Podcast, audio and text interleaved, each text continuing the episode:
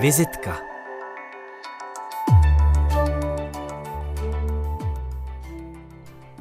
Každý obraz má vlastní paměť a lze ho vytvářet a ovlivňovat nejrůznějším způsobem.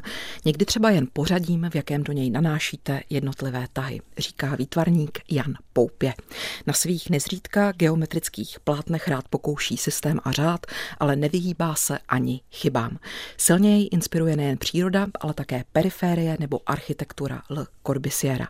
Malbu vystudoval na Pražské AVU u Jiřího Sobka, zkušenosti ale sbíral třeba i u Jiřího Příhody v ateliéru Intermédií anebo na univerzitě v Madridu. Už delší dobu se věnuje především dvěma disciplínám. Olejomalbě a site-specific instalacím, kterými reflektuje své pozorování fyzikálních procesů. S jeho tvorbou se momentálně můžete setkat v Pražské galerii Kvalitář a to na výstavě, kterou nazval Grota. A i o ní nám přišel Jan Popě říci víc do dnešní vizitky a já vás srdečně vítám. Dobrý den. Dobrý den. A z moderátorské židle vás vítá a zdraví také Markéta Kaňková, která vás bude provádět následující hodinou. Grota to je termín, který označuje dekorativní umělé, někdy i přírodní jeskyně, které často nalezneme v renesančních a barokních zahradách, někdy také v přízemních prostorách zámků. A mě zajímá, jakou souvislost má Grota s obrazy, které vystavujete na aktuální pražské výstavě. Do jaké míry a jakým způsobem je inspirovala? Ano, je to tak, je to vlastně prvek z architektury, ale já jsem to vlastně použil jako takový volný symbol a uh, sám se jakoby připodobňu až tak jako uh, rom, romanticky k té, uh, k téhleté hm, k tomuhle tomu prvku. V tom smyslu, že uh, tam, tam, to moje vnímání toho prostoru uh, je nejvíce, nejvíce inspirované vlastně nějakýma krajinejma prostorama a já se potom vlastně snažím tak nějak jako syntetizovat tenhle ten dojem uh, do vlastně toho umělého obrazu. A v tomhle mhm. tom vlastně je ta pomyslná paralela uh, s tím, že ta grota je teda syntetická umělá jeskyně a já se vlastně snažím vytvářet nějaké syntetické přírodní dojmy mm-hmm. v těch obrazech. Jakými krajinami se inspirujete? To je, eh, to je taky hodně, hodně různé, spíš se mi líbí ty, eh, ten pohyb v té krajině, když se vám najednou otevře nějaký pohled do údolí, nebo když najednou pod sebou máte nějakou propast, nebo eh, je tam nějaký zajímavý jakoby pravidelný výřez. Hodně mě inspirují lomy, hlavně vápencové lomy, kde jsou vlastně poměrně plánovaně hlouběné ty jednotlivé patra, a, a e, vy vlastně tím pohledem můžete se stupovat a odkrývají se tam různé jako průhledy. Tak e, to, to, se, to se mi moc líbí, to mě moc inspiruje a, a snažím se v těch obrazech vždycky najít nějaké, nějakou podobnou jako situaci. Mm-hmm. Dejte nám nějaké typy, kam chodíte na procházky nebo kde jste byl naposledy? Naposled uh, jsme se dívali na, uh, na lom Cikánka, který je tady vlastně v Praze, ale mám rád i Velkou Ameriku, vlastně tu oblast oblast tam kolem, eh, kolem Karlštejna, a, ale i jako různé drobné, drobné jako lomy, které jsou vlastně všude po okolí a, a, a jsou přístupné třeba, tak, hmm. tak se tam rád chodím dívat. Hmm. Tak inspirace eh, krajinou, o které teď mluvíte, ovšem je dost značně přetavená, protože hmm. vaše obrazy eh, jak si reprezentují úplně jinou realitu. Často tedy realitu, která pracuje s geometrií, s abstraktními entitami, hmm. když to řeknu takým, tak tímto způsobem. No, tak eh, to zase bylo daný tím, že jsem si vlastně nějakou dlouhou dobu přemýšlel, jak, jak vlastně tu krajinu krajinu vlastně takhle nějak popsat, no. protože eh, ta, ta krajina je plná právě procesů a různých jako změn a různých jako vrstev, které, které se tam jako hromadí a to vlastně nějakou klasickou krajou malbou mi nešlo, nebo mě to jako neuspokojovalo. Takže samozřejmě já jsem při škole eh, se věnoval krajinou malby, přišlo mi to jako úžasný eh, zdroj jako informací a vzdělání a eh, chodil jsem pořád s bločkem nějakým a maloval jsem si jako takové jednoduché, jako rychlé, rychlé krajinky. A jak, jak tedy ty pěkné a, a kýčovité, tak eh, mě to furt čím dál tím víc stáhlo do nějaké periférie, tam se toho děje mnohem, mnohem víc. Máte? No, nebo víc, no, spíš se tam děje něco, co mi přišlo nějaké aktuálnější. Hmm. Máte oblíbené krajináře? Jo, určitě, já mám rád slíce, já mám celý 19. století mám rád. Jste romantik? No, taky. No, ale hlavně v tý, v tý, spíš v té krajině. No, mhm. určitě to. Řekněte mi, jak vzniká takový obraz Jana Poupěte? Jaká mu předchází příprava? Do jaké míry třeba si děláte skici, nebo jestli třeba i programujete, hmm. já nevím, si ty věci na počítači, protože... Vlastně, já musím říct, že úplně všechno.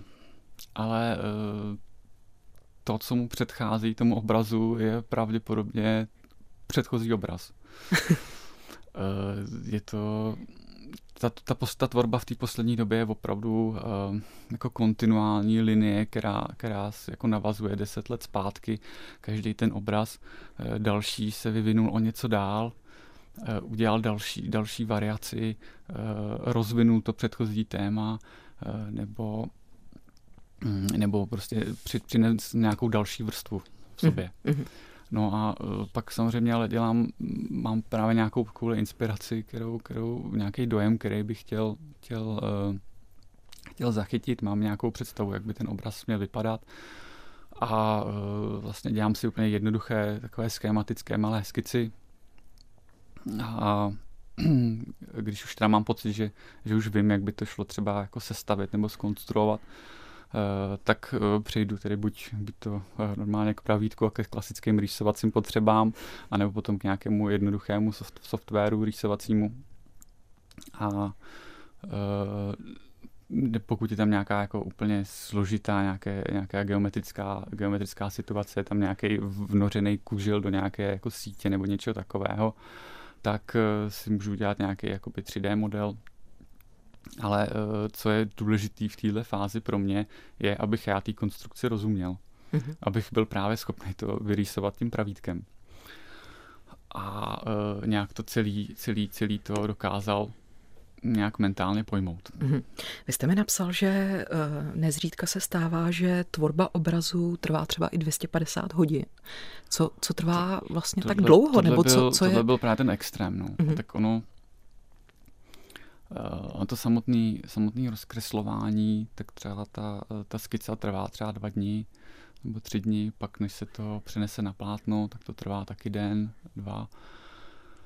A pak uh, se teda uh, mám udělat nějak takový svůj, svůj proces, kdy se to rozplánuje na jednotlivé kroky a ty, ty, každý ten krok trvá třeba tři, čtyři dny. Mm. A záleží na tom, jak je ten obraz, obraz velký. Někdy ten krok trvá dva dny, někdy. A pak je tam nějaká technologická pauza, třeba 14 denní, týdenní. Pauza na kávu. to je na dlouhou kávu, to je většinou většinou uh, spíš uh, se věnuju dalšímu, dalšímu obrazu. No to, to, je, to je týdenní pauza. No, to Dobře. Je, to bylo... Řekněte mi, zaujala mě jedna no. věc. Vy často kombinujete rukopisnou a syntetickou malbu, když určité plochy třeba postupně vykrýváte lepenkou, jindy mm. zase části obrazu rozmíváte nebo do něj zasahujete sprejem. Užíval jste těchto postupů i při tvorbě obrazů pro pražský kvalitář? Uh, tohle to se týká trošku jiné série. Tohle, tohle byla ta, ta, ta dřívější série, která víc pracovala uh, s tou jednotlivou emocí toho gesta malířského, které, uh, které právě každé, každé to gesto, každý, každý ten způsob provedení toho tahu si v sobě nese nějakou jako historii a nějaký, nějaký souvislosti, ve kterých bylo používaný. Takže to je taky i určitý prostor, jak komunikovat s divákem ale eh, v této výstavě to není. V této výstavě ta eh, vlastně používá ta technika toho vylepování a toho, je toho kontinuálního taženého tahu pastózního. Tak, asi tak. Mm-hmm. Vy jste si tímto způsobem, řekla bych, během let vytvořil jakousi databanku přístupů a gest, s jejichž pomocí se vyrovnáváte s tím, co malba je a za co byla historicky považována. Eh, kde si jste řekl, obraz je dnes značně nevyužité médium a já přemýšlím, co se s tím dá dělat. A mě zajímá, v jakém smyslu vám eh, obraz připadá jako nevyužitý. Uh, to přesně, to, to trošku navazuje na to, co jsem teďka, teďka řekl právě o těch jednotlivých, o těch jednotlivých gestech, těch souvislostech, který s nima divák má a uh, vlastně těch instalací, těch výstav, kdy ty obrazy na sebe opravdu různě navazují. Uh, je určitě dobré pracovat s tím, jak ten divák tou výstavou prochází. Pak tam dostáváte vlastně nějakou jako časovost do těch obrazů, jak je divák vlastně čte, jak, jsme, jak je naše kultura zvyklá číst ty obrazy, nevím, zleva doprava, tak vlastně můžete ten obraz různě dělit, dělit a tím se do toho dostává vlastně zase hmm. nějaký časový průchod. Průchod a te- technicky taky si myslím, že se dá, se dá jako pokročit nebo se třeba v nějakých, v nějakých částech vrátit a znova, znova jakoby rehabilitovat nějaké přístupy, ale v jiných souvislostech. Myslím, že tam je hodně, hodně prostoru, kde se dá, kde se dá jakoby, kde by se dalo. Hmm pracovat. No. Mluvíte o čtení obrazů, jak vy sám jako poučený eh, výtvarník, vizuální umělec čtete obrazy jiný, když se třeba postavíte před plátno eh, nějakého malíře, odkud začínáte nebo jakým způsobem vedete dialog s obrazem? Eh, tady si myslím, že nějaký, že nějak, nevím jestli, jestli jako like, ale určitě nebo jestli jako, jestli jako malíř mám na to jiný názor v té prvotní chvíli, v té prvotní chvíli asi vnímám ty, ty hmoty, hmoty a barvy, které tam jsou a uh, to potom samozřejmě jako roz, rozklíčuju a právě asi teda jako jako teda malíři mi potom naskakují právě ty konotace, kde se, kde se mi to propojuje e, s tím, kdo to kdy, kde mm-hmm. použil a uh, jak to jako zařadit, ale uh, ve výsledku potom si myslím, že zase tak až od, se od toho lajka jako neliším. No. Mm-hmm. Byl jste na nějaké zajímavé výstavě v poslední době? Mě teďka právě strašně moc výstav jako uteklo. Mm. uteklo. Opravdu jsou krásné výstavy, eh, které bych chtěl vidět, ale hodně mi jich uteklo. No. Která třeba? Eh, třeba eh, kamarád Petr Gruber měl výstavu, kterou, která mě moc mrzí, že jsem, že jsem neviděl. Teď jsou, teď jsou výstavy i v Národní galerii v, eh, a ale zase, no. ano, výstav je, výstav je mnoho, času, času málo. Eh, hmm. Pojďme dát prostor hudbě. Do jaké míry vás inspiruje při tvorbě? Posloucháte muziku v ateliéru? Uh, poslouchám v různých fázích tvorby, poslouchám různou. Tak v těch zásadních fázích neposlouchám nic. E, někdy přes den poslouchám rádio, e, někdy potom poslouchám spíš takovou ambientní i, i lehkou hudbu a čím jsem v ateliéru díl, tak e, poslouchám tvrdší hudbu až až po nějaké po půlnoci poslouchám nějaký rap třeba. Tak a my teď začneme uh, remixem uh, známé uh, skladby Jimmyho Hendrixe All Along the Watchtower v podání uh, formace Devlin. Proč ji zařazujete na úvod? Nebo kam to spadá v tom časovém pásmu, kdybyste si pustil takovouhle skladbu? To je nějaký oh. začátek, start. Možná, že start, no. tak Možná, pojďme. Start. start i tady. All Along the Watchtower, Devlin. Přestože na jeho plátnech nechybějí ani figurální náměty, doménu představuje jednoznačně prostor, ať už je to krajina, její součást, urbální zásah anebo abstraktní schéma. Vždycky pro mě byla důležitá stavba věcí, konstrukce, funkce nebo systém, říká mladý malíř Jan Poupě, vítěz ceny kritiky za mladou malbu z roku 2014. Jeho plátna můžete v současné chvíli vidět v Pražské galerii Kvalitář a to až do 11. února. A když jsem tady užila citaci konverzaci o prostoru, o vztahu k němu, pak eh, musím zmínit váš další silný inspirační zdroj, kterým je architektura, která vás dlouhodobě eh, fascinuje, kterou studujete, kterou zkrátka eh, necháváte podněcovat své tvůrčí procesy. Kdy se probudil váš zájem o ní? Byl tím impulzem právě Le Corbusier a jeho realizace? Možná ano, ale myslím si, že to vidím hodně na té střední škole, kdy jsem měl spoustu kamarádů, který uh, vlastně potom pokračovali na architekturu, nebo nás to tak jako všeobecně, uh, všeobecně jako přitahovalo, fascinovalo nás to a vlastně jsme to považovali za tu uh, jednu z nejvyšších jako výtvarných jako forem. disciplín. Mm-hmm. No, forem. Proč vy jste nešel na architekturu? Uh, já totiž nejsem, uh, nejsem tak dobrý v těch uh, konstrukčních a a praktických věcech. Já. Mhm. V čem jste dobrý? v čem jsem dobrý? Těžko, těž...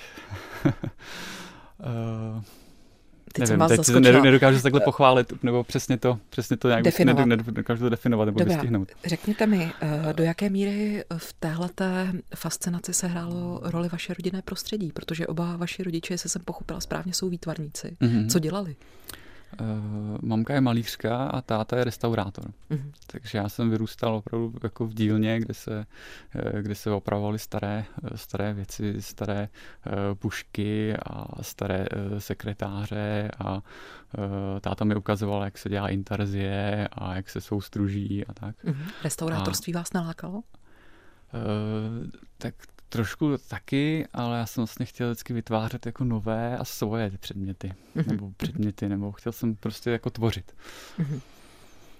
Když se vrátím k té architektuře a k Le Corbusierovi, o kterém často hovoříte jako o velmi silném, uh, zkrátka, uh, podnětu, mm-hmm. co vás na jeho myšlení, na jeho chápání prostoru i formy tak oslovuje? Mm, tak na jedné straně to byly ty jeho teze o té funkčnosti té architektury, Eh, o té vlastně nějaké mm, o té podřízení se, absolutním podřízení se funkci a eh, v některých těch tezích on uvádí vlastně i nějaké vlastně technické, technické výdobytky jako vlák nebo nějakou infrastrukturu technickou, která je vlastně krásná, protože je jako tak praktická. Mm-hmm.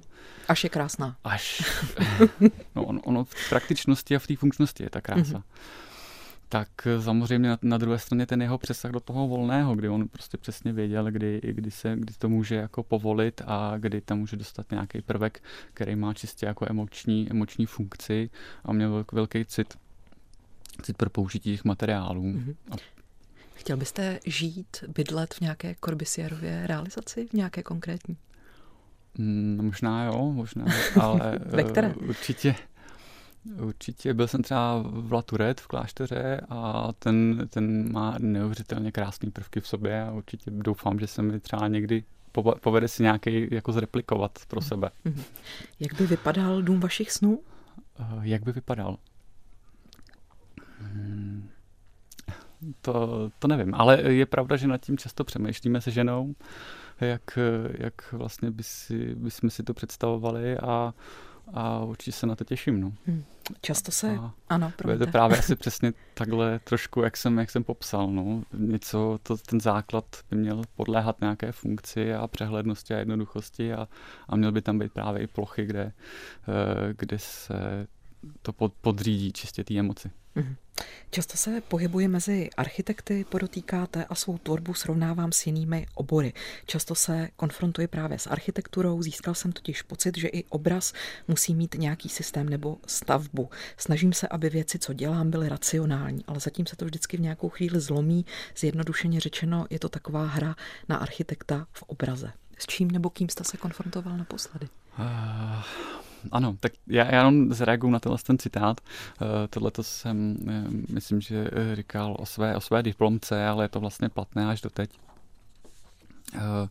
Kdy ta diplomka, opravdu ten obraz měl být nějakou analogií k nějakému třeba plánování domu nebo urbanismu, tím, že, já, tím, že si opravdu vytvořím nějakou skicu, nějak přesně to rozrýsu a potom vytvořím přesné přesné kroky v té malbě. Eh, vlastně zbavím se té, té spontánnosti, toho předělávání, vracení se.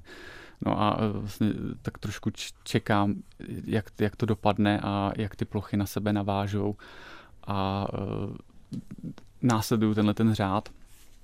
No a samozřejmě na tomhle je nejkrásnější to, že se vám to většinou nepodaří úplně přesně tak, jak plánujete a ta, ty, ty chyby, které jako vlastně jako pro, pro, prosáknou nebo, nebo se vám eh, nepovedou, tak vlastně z toho dělají ten obraz. Uh, když to řeknu úplně jednoduše, tak uh, ty motivy, které třeba já maluju nebo které já konstruju, tak vlastně nejsou sami o sobě nějak eh, jako až tak, až tak přitažlivé. Eh, kdybyste je eh, vyrýsovali v počítači a vytiskli na plotru, tak kolem toho projdete a vůbec vám to nepřijde nějak zajímavý, vůbec se u toho nezastavíte. Ale právě protože to je udělaný rukou a je tam nějaké jako chvění a nějaké nepřesnosti, objevují se tam nějaké průsvity a vy vidíte právě ty, ty, ty vrstvy, to vršení, vidíte tam ten, ten postup a vidíte tam i nějaké fragmenty té skici pod tím, tak, eh, tak vás to právě zaujme. Mm. V současnosti pracujete na geometrických sériích obrazů z cyklu lomů a konstrukce vlnění. To jste mi eh, napsal do mhm. e-mailu. Čím přesně jsou ty obrazy inspirovány? To jsou, předpokládám, ty zmiňované nějaké ano, fyzikální předpoklad... procesy? No, eh, tak ty lomy jsou právě inspirované tím procesem. Mm-hmm. Ale i vlastně eh, ten lom je pro mě takový zajímavý symbol je to hrozně, hrozně zajímavý model eh, nebo moment, moment v té civilizaci, kdy my vlastně na jednom místě eh, hloubíme a, a vytěžujeme ten materiál a na nějakém jiném ho vlastně přetransformáváme a syntetizujeme z něj nějaké svoji krajinu, eh, která je nám jako bližší nebo příjemnější z nějakého důvodu. Hmm. Uh, takže je to takové místo, které v té krajině je prostě obětované tomu městu. Mm-hmm. Se líbí, tenhle ten moment se mi líbí. Eh, tyto obrazy byste, pokud vím, měl představit eh, na jaře eh, v Hongkongu. Proč se vydáváte právě do Asie? Chcete proniknout uh, na azijský trh? Já doufám, že, já doufám že, to, že, to, že to vyjde všechno. Je to iniciativa Galerie Kvalitář, která se účastní tohoto veletrhu.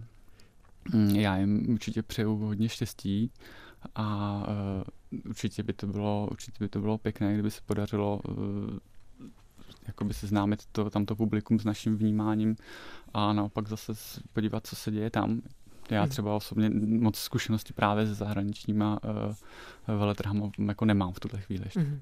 Se zahraničí máte ovšem uh, zkušenosti jako student. Vy jste, myslím, teď nevím, jestli to ještě bylo v rámci hmm. studií na AVU, mhm. vyrazil ano. Do Madridu ano. na Belas Artes ano, ano. de Universidad, nebo ano, nevím, ano, jestli to říkám uh, správně španělštinou, nevládnu. Nicméně řekněte mi, proč jste si vybral právě tuto školu, co vás uh, na ní táhlo? Eh, já když jsem přidával, dával ty přihlášky na ten Erasmus, když jsem měl možnost dát jednu přihlášku, tak uh, asi to bylo na základě nějaké zkušenosti z dětství, kdy uh, máma mě brala právě na různé poznávací zájezdy a mě utkvěl v paměti právě Madrid a, a Prado asi. A tak, uh, tak jsem se tam chtěl podívat. A potom se mi teda podařilo. A bylo to, bylo to moc, moc pěkný, no. Je to, to, je to, já potom mm, moc nechci mluvit, nebo ne, mluvit, nebo nepřijmi to tak zajímavý, protože to je Erasmus a Erasmus zažije asi každý student, nebo doufám, protože to je určitě jako uh, skvělá, mm, skvělá průprava, skvělá zkušenost. A tam uh, já jsem to využil tím, že jsem uh, si nějak v té, v té škole, která měla jiný systém než naše škola, tak jsem si tam vlastně vybudoval takový, uh, takový podmínky, abych tam měl podobný systém jako u nás a mohl jsem tam uh, chodit a pracovat. Protože oni tam mají systém, že, že mají jednotlivý kurzy a v těch kurzách prostě si tvoří nějaké, pracují na nějakých úkolech. A my máme systém, že máme ateliér a vlastně tam tvoříme v pořád kontinuálně nebo chodíme tam víceméně, kdy chceme po domluvě. A tak podobně jsem se zařídil i tam a snažil jsem se vlastně chodit do těch galerií, chodit tam do přírody, chodit, chodit kolem toho města, zase chodil jsem v madridské periférii, v madridských těch přilehlých oblastech, jezdil jsem eh, do hor, které tam nejsou tak daleko a, eh, a stvořil jsem tam v jedné třídě, vlastně po, po skončení výuky jsem se tam normálně maloval jako v ateliéru svým. Mm-hmm. Pokud vím, teď jste to ostatně zmínil, výlety eh, do krajiny, inspirace horami. Tam jste se právě pustil do projektů, které inspirovaly eh, hmoty hor. Uh, ano, ano. Uh, taky. Uh, taky. Byla to vlastně taková uh, cesta k té abstrakci. Mm-hmm. Uh, já ten, ten, ten semestr, ještě by možná bylo dobrý zmínit, že ten semestr předtím jsem byl u, u v ateliéru hostujícího pedagoga, což je uh, na akademii vlastně jeden ateliér, kam se vždycky zve pedagog z ciziny ano. a on má možnost půl roku tam vlastně vést ateliér. To byla profesorka Silke Otoknap? Ano, ano. A uh, vy se vlastně můžete, pokud vás ten autor osloví, tak vy se tam můžete k němu přihlásit. A e, to, to bylo poměrně zajímavé, za ten, ten přístup najednou uh, jako velmi organizovaný takové britské, britské dámy. Všechno muselo být jako přesně, všichni na schůzkách, přesně časy, kdy kdo konzultuje a tak.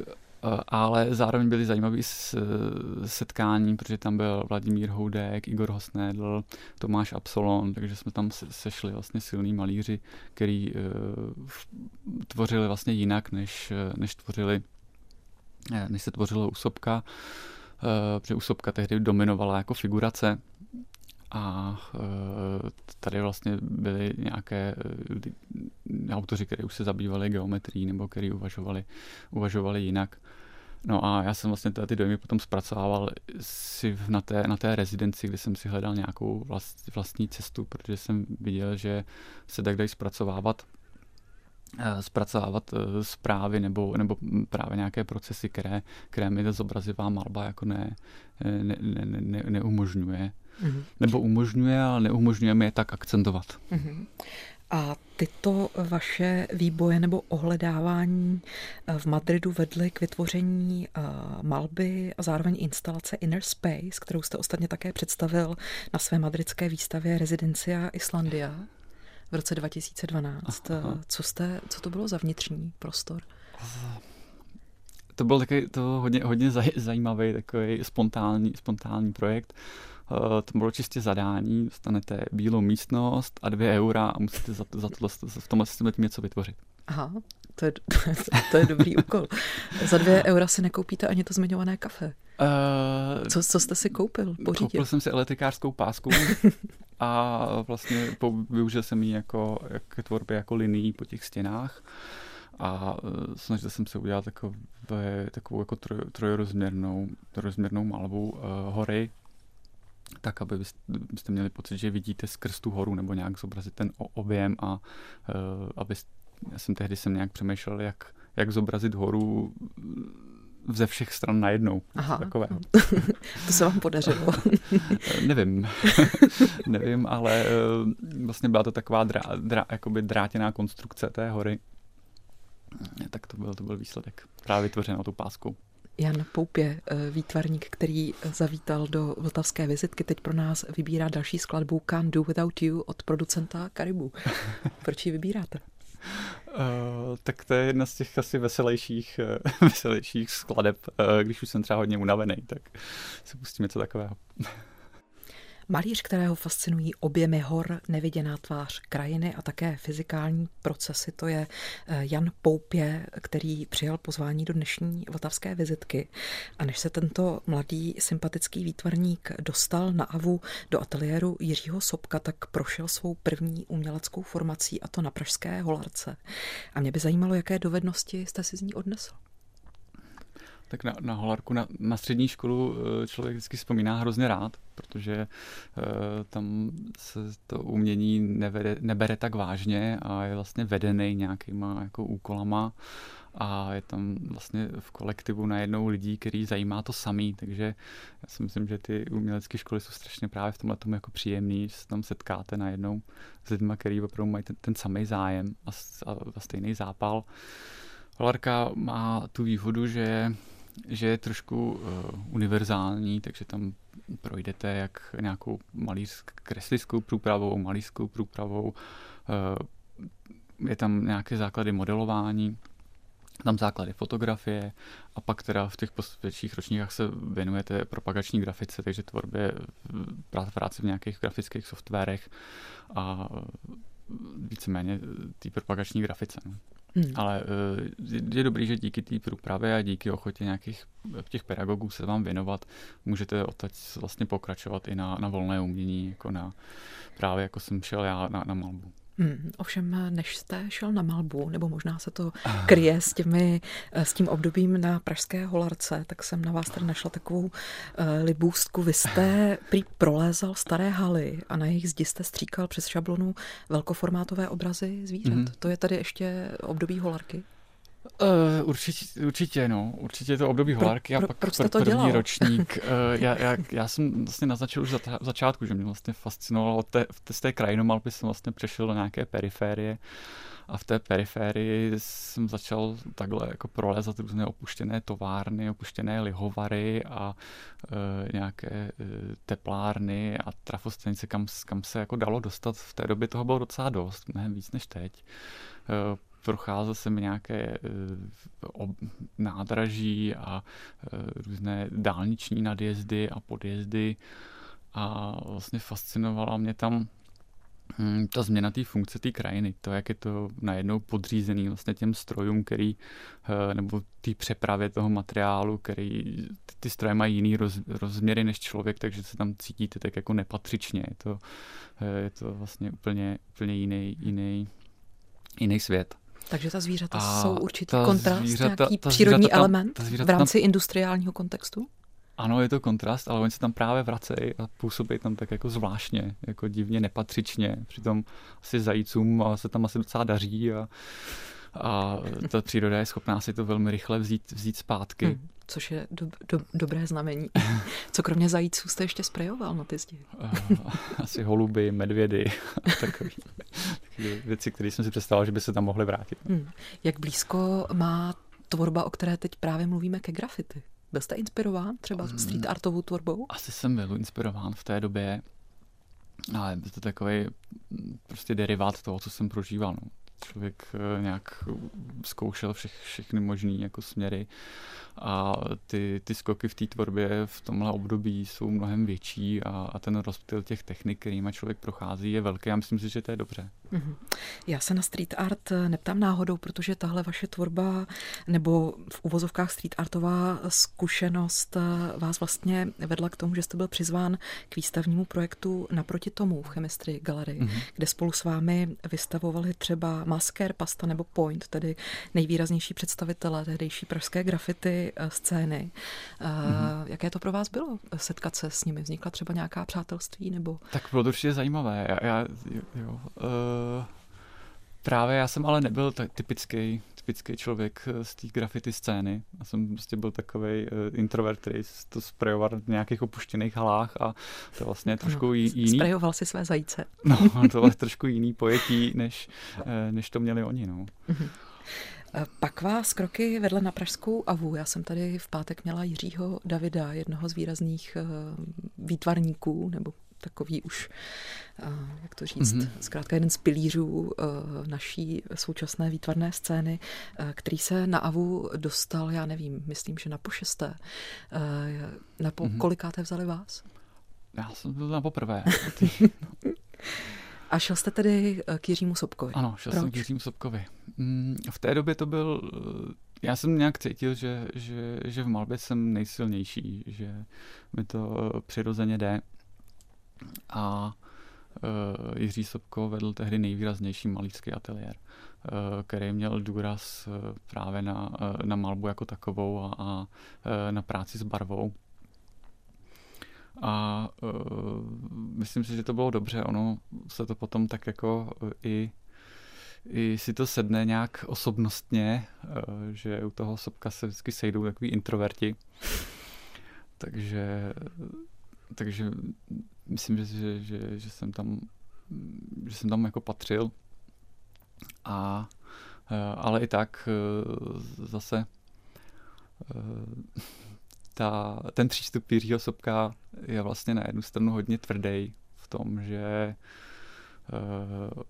jak si řík, mluví, mluvil málo, a, ale když něco řekl, tak, tak to většinou byla pravda a platilo to. A, ale to, jak se vám dostávalo vlastně málo těch informací, protože jste furt v, jste mladý, tak furt chcete slyšet hrozně moc toho a chcete to rozebírat a tak a to se tam nedělo, takže eh, člověk byl jako eh, vlastně furt nucený nebo měl pocit, že něco dělá špatně a že by měl teda jako pracovat nějak jako víc. Takže tam cítí takový jako neklid z toho a musí se, i, musí se potom i vyrovnat teda s tím, že, že ta práce nemá takovouhle odezvu a je tam, je tam silný rozdíl, když jste na nějaké střední škole nebo škole klasického, eh, z klasického mm, principu, eh, že dostáváte nějaké známky, tak eh, tohle, toho se musíte prostě zbavit, protože to umění prostě děláte pro sebe a, pro ně, a řešíte si tím nějaké vlastní otázky a dokud se ne, ne, nepřestanete honit za nějakou odměnou, tak, tak to nemá jako smysl. Mm-hmm. Nemusíte, takže v tomhle tomu byl Sobko dobrý, že, že jsme si museli všichni jako najít, nebo ta akademie celá byla dobrá v tom, že si musíte prostě najít vlastní důvody a, a vlastní téma. Mm-hmm. Řekněte mi možná ještě trochu víc, jak Jiří Sobko uvažoval o obraze, nebo co vám o něm říkal. Byť tady, jak jste teď zmiňoval, nemluvil moc, slovy šetřil. Mm, no, šetřil nebo nás tak jako naváděl nějakýma příkladama. Vždycky koukněte se na, na Morandyho, koukněte se tady na, na tohle a tak nás tak lehce takhle naváděl.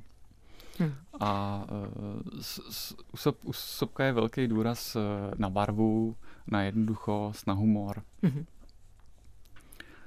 A Uh, Jak? Což, což třeba u mě, u mě takhle, takhle jako ne, ne, ne, nebylo. My jsme tam měli ještě třeba Igora Korpačevského, který byl výborný asistent. Uh, s ním se dalo zase jako dlouho, dlouho, dlouze hovořit. A to je zase figuralista. Takže já pokud jsem dělal, pracoval na figuře, tak jsem to konzultoval hlavně s ním, ale pak třeba uh, ta geometrie a vlastně, když jsem začal dělat nějaké uh, opakující se prvky v tom obraze, tak to najednou zašlo, zašlo zase víc, víc konzul, jsem to začal víc konzultovat s, s Jiřím Sobkem. A, a vybral jsem si ho potom i, aby vlastně nade mnou měl nějak, nějakou ochranou ruku během té diplomky, aby to stále byla, stále byla malba, protože předtím jsem byl na stáži u Jiřího Příhody, a od Jiřího Příhody jsem si, uh, Jiří Příhoda je hodně spjatý právě s prací s architekturou, kdy on uh, vlastně mění, mění uh, ty výstavní prostory třeba a tím, tímhle tím způsobem jako komunikuje s tím divákem. Uh, určitě jste viděli jeho výstavu ano, Rudolfínu. Měli jsme ho tady i v té příležitosti. Jo, tak uh, to, je, to je člověk, který to jako velmi, velmi dobře umí a určitě mě inspiroval právě Eh, v tímhle směrem, že, že kladu velký důraz právě třeba nějakou site specific, eh, i když pracuji třeba jenom s obrazama. Mm-hmm.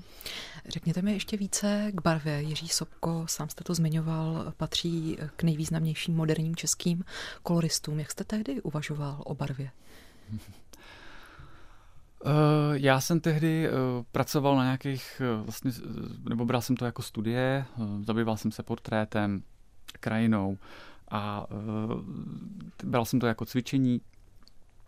No a uh, jako cvičení je to velmi dobrý, protože člověk právě uh, se učí, učí vyjadřovat tou barvou, ale uh, učí se hlavně míchat, míchat ty tóny a, a míchat ty tóny, aby odpovídaly tomu, co vidí těm materiálům.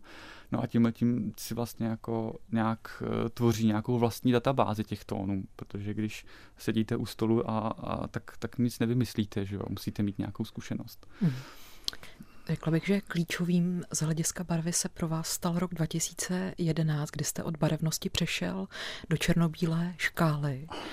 Aha. Proč? Co, co k tomu dalo impuls? Možná právě, že jsem chtěl si zjistit, co to je, proč, co mi bude chybět, co, co se změní. Mhm. Co se změnilo? něco mi tam, něco tam chybělo, něco se mi tam zdálo, že tam jako něco chybí. Ale zase se třeba člověk mohl věnovat nějakým jiným aspektům toho obrazu. Ale eh, k té barevnosti se dostávám třeba i zase teď. Já třeba jsem měl dlouhý období, eh, kdy jsem eh, barevnost moc neřešil, vymyslel jsem si nějaký vlastní jako univerzální materiál nebo barevnost, z toho jsem vlastně stavil ty konstruk- konstrukce. A k té barevnosti se vracím až teď zase hodně. Mm-hmm. Že teď jsem začal dělat víc obrazy, které uh, pracují třeba jenom s nějakou změnou, změnou tónu a dělám si hodně zkoušek různých škál barevných a uh, vracím se k tomu a učím se to zase. Mm-hmm. Tři roky poté, co jste se vrhl na černobílou škálu, jste byl oceněn cenou kritiky za mladou malbu, to je rok 2014. Jak to zasáhlo do vaší cesty? Přinesla vám uh, něco mm, toto ocenění? Uh, určitě. Uh, určitě bylo to takové uh,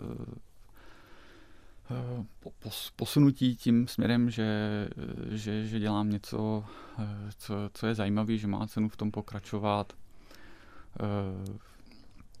Určitě to přitáhlo i nějaký prvotní impuls nějakých sběratelů, což bylo klíčový v tom roce po škole, kdy jsem vlastně mohl normálně ze školního ateliéru přejít prostě do mm-hmm. pronájmu svého ateliéru mm-hmm. a, a vlastně úplně kontinuálně prostě pokračovat dál. dál v té tvorbě. Mhm. Když zmiňuji eh, kritiku, výtvarnou kritiku, jak moc vy sám na ní dáte? Eh, nasloucháte kritikům, čtete výtvarné kritiky, nebo je to, jde to úplně mimo vás, ten, tenhle ohlas kritický? Tak eh, já se vlastně s kritikou setkávám docela málo a ale také, také se setkávám s kritikou a jako zatím nad tím dost přemýšlím a, a nějak to jako řeším. Ale e, zkrátka mám nějakou svoji hlavu a vidím, že to, co dělám, má takovou velkou kinetickou jako sílu, že se to prostě nedá jen tak jako přehodit někam, takže e, takže jako kontinuálně pořád pracuji na, té, eh, na, na, na, na tom díle, které se nějak jako vyvíjí. Mm-hmm. My jsme tady dnes zmínili celou řadu men, celou řadu osobností, Jiří Příhoda, Jiří Sobko. Teď mi vypadlo eh, jméno onoho asistenta pana Sobka, který pro vás byl důležitý. Igor Korpačevský. Ano, Igor Korpačevský a celá řada dalších. A já bych se teď s vámi chtěla podívat trochu do minulosti. Zajímá mě, s kterým umělcem z dějin umění byste se rád potkal. Rád byste s ním mluvil, po případě s ním třeba i na něčem spolupracoval. to, je, to je vždycky hrozně těžký. Uh, já se totiž neptám náhodou, já... protože vy jste mm. se uh, v minulosti věnoval taky remakeům uh, slavných uměleckých děl minulosti. Preislera, myslíte? Jo, to bych určitě Maneta, rád Učela, Preislera mm-hmm. nebo celou řadu dalších. Jo, to, to asi, asi ze všema bych se rád setkal, no. Mm-hmm. O čem byste se třeba rád popovídal? S Mondriánem, s Kupkou, no, s, tě, s vidíte. Jejich, protože, ale tak, protože já jsem se inspiroval tou jejich cestou právě od, od, od krajiny k geometrii mm-hmm. a viděl jsem tam nějakou jako paralelu, nebo to bylo pro mě inspirativní ale vlastně celý, celý, tohle, celý tohle období je hrozně zajímavý. Co vám to dalo uh, vlastně kopírovat plátna slavných malířů? Ale já jsem nekopíroval. Nekopíroval, vy jste, ne, ne, vy jste ne, se ne, neinspiroval. Ne, ne, ne, no, já jsem, se, já jsem se inspiroval. Já jsem si přemalovával do nějakých malých skicek a pak jsem si na to, do toho dělal nějaké geometrické třeba kom, kom, kompozice, nebo jsem si půjčil od nich tu kompozici a udělal jsem z ní jako jenom tvarovou, hmotovou mhm. kompozici. Mm-hmm a dělal jsem si takovýhle jako zkoušky a cvičení. Mhm. Který z těch eh, slavných významných malířů pro vás byl uh, nejvýznamnější, jestli se to dá to, takhle říct? To, je, to, je, těž, to, je, to je těžko říct. Hodně, hodně, právě jsem byl v Madru, tak jsem dělal hodně takhle, takové, takovéhle variace na Velaskéze. Mm-hmm. No, že, že zjistíte, že vlastně ta jeho figurální kompozice, když ji převedete do nějakých tvarů, tak furt, furt drží, protože je to strašně dobře vymyšlený kompozičně a hmotově a barevně. Mm-hmm. Takže to, že, že tam se není to jenom o, o realističnosti, ale je to právě o těle těch jako eh, obrazových abstraktních kvalitách. Mm-hmm. Mluvili jsme o tom, že v současné chvíli pracujete na cyklu lomů a teď nevím, těch konstrukcí uh, dalších. To druhé bylo konstrukce vlnění, ano. to jsou takové, to jsou obrazy, které jsou inspirované vlastně nějakým prouděním kapalin, což je zase jako eh, téma, který, který mě jako fascinuje. Uh, hodně se to, hodně se to uh, točí kolem proudění vzduchu, kde, to, kde mně přijde, že to je vlastně úžasný jako objem a prostor, který se nějak pohybuje a ten pohyb je pro nás neviditelný, ale naprosto jako fascinující a zásadní a strašně složitý. Takže já jsem se nějak tak jako laicky zajímal o nějaké uh, počítačové simulace toho proudění, uh, jak v krajině, tak v interiérech, tak o nějakou aerodynamiku aerodynamiku v letectví a zajímalo mě, co, co se tam vlastně jakoby děje. A na to, na to jsem reagoval nějakým sérií obrazů proudění, což byly třeba nejdřív jako přemalovávané grafy, a nebo potom vlastně nějaké pole nějakých směrových šipek, které vlastně zobrazovaly proudění kolem nějakých uh, fiktivních, fiktivních předmětů. Uh, nej, nejdále je to asi uh, v projektu, který jsem realizoval uh, do, mm, do domu na Bořislavce, do obchodního centra Bořislavka, kde jsem vlastně na zakázku dělal asi 4,5 metru velký obraz, a chtěl jsem, aby ten obraz měl souvislost s tím místem, tak jsem vlastně si vytvořil trojrozměrný model toho komplexu, který je od architektonického studia Aulik Fischer. A dělal jsem si nějaké takové laické simulace toho proudění kolem toho vzduchu a vlastně do to, v tom lobby vysí taková pomyslná mapa toho, toho prostoru. Mm-hmm. Ale jenom už jako, jenom jako abstraktně symbol, abstraktně symbolizuje to proudění toho vzduchu kolem těch budov. Mm-hmm. Vy jste zmínil letectví. Já jsem tady v anonci říkala, že máte pilotní průkaz. E, to nemám. Eh, já jsem eh, ten pilotní průkaz nedokončil, byl to plachta, snažil jsem se o plachtarský pilotní průkaz, rád bych se k tomu vrátil, ale eh, to vyžaduje to velkou, velkou zodpovědnost. Nejde, že si člověk jednou za rok dojde někam proletět, ale musíte lítat každý 14 dní, obzvláště já bych musel lítat každý 14 dní, abych eh, měl jistotu a je to, vyžaduje to nějakou, nějakou zodpovědnost od toho člověka. A já teďka se věnuju spíš malbě a, a výstavám, takže na to nemám prostor, no, bohužel. Ale bylo to moje vlastně první setkání uh, s meteorologií a aerodynamikou. Mm, tak ještě možná na závěr mi řekněte, co to je meteorologický drak, který vás prý inspiruje. meteorologický drak, uh, či, či, česky to budou asi znát lidi pod prvním drak krabice. Eh, je to, meteorologický drak je to proto, protože dřív, než, než nebyly balóny, tak se, tak se vypustil prostě drak s nějakým měřákem a on změřil nějaký vítr a takový věc. A je to, je to prostě taková krabice, která má poměrně velkou nosnost, docela dobře to, dobře to funguje. A já jsem to jeden rok využíval k tomu, že jsem na tom vypouštěl eh, foťák a pořídil jsem vlastně takovou sérii takových v úvozovkách plenérových jako záběrů Ono to není nic inovativního, že bych vypouštěl foťák na drakovi, to se dělo v historii už mnohokrát. Ale bylo to, bylo to vedený právě tím mým eh, zájmem o tu změnu té perspektivy, kterou jsem znal i z toho letadla, i, i, i právě odtud. Eh, na tu krajinu a to mi přišlo taky jako obzvláště, za prvý se mi hrozně líbil ten prostor, jak člověk vnímá z té, z té, letecké, z té letecké perspektivy, nebo z té ptačí perspektivy, jak se ta krajina promění, jak se jakoby nakloní vůči vám, jak vy vidíte do těch údolí nebo do těch a zá, zároveň je to jako takový symbol toho, kdy eh, se vy sami vidíte vysloveně jako v nadhledu vidíte ty souvislosti kolem vás. Ano, že? to není vůbec od věci. Muž, který nejen maluje a vytváří site-specific projekty, ale také vypouští meteorologické draky. Jan Poupě z dnešní vizitky. Moc díky, že jste přišel. Děkuju. Markéta, Markéta Kaňková se loučí z Vltavského studia a posíláme vám v závěru píseň Goliath od producenta Woodkida. Užijte si tuto skladbu a buďte samozřejmě s námi. Buďte dál s Vltavou.